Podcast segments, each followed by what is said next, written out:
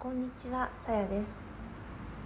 このポッドキャストは2022年10月17日から23日に京都のギャラリー平野で行われるグループ展暮らしの断片展に向けた声です。この回では私三宅さやにとっての暮らしの断片を紹介します。私のとっての暮らしの断片。言葉の前にあるものは思い。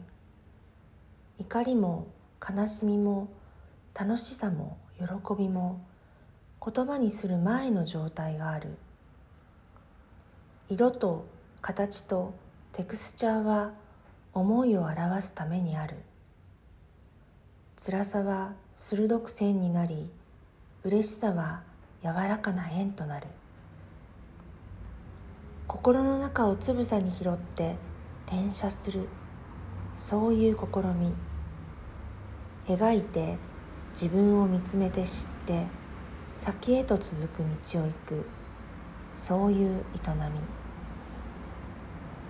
聞いてくださってありがとうございました。